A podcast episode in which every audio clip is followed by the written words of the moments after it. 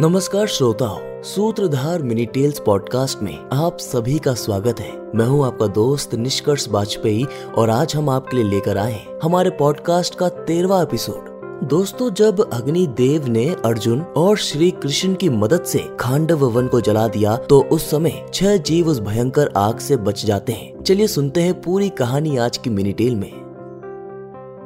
जब अग्निदेव ने भगवान कृष्ण और अर्जुन की सहायता से खांडव वन को उसमें रहने वाले समस्त जीव जंतुओं के साथ भस्म कर दिया तो केवल छह प्राणी उस अग्निकांड से बच सके थे।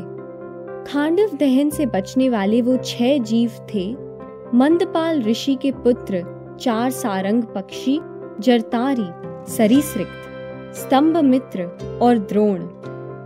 दैत्यों का शिल्पकार और रावण की पत्नी मंदोदरी का पिता मयासुर, जिसने बाद में पांडवों के लिए इंद्रप्रस्थ में मय सभा का निर्माण किया और तक्षक नाग का पुत्र अश्वसेन, जिसने अर्जुन से इस अग्निकांड का बदला लेने के लिए कुरुक्षेत्र के युद्ध के समय कर्ण से सहायता मांगी थी।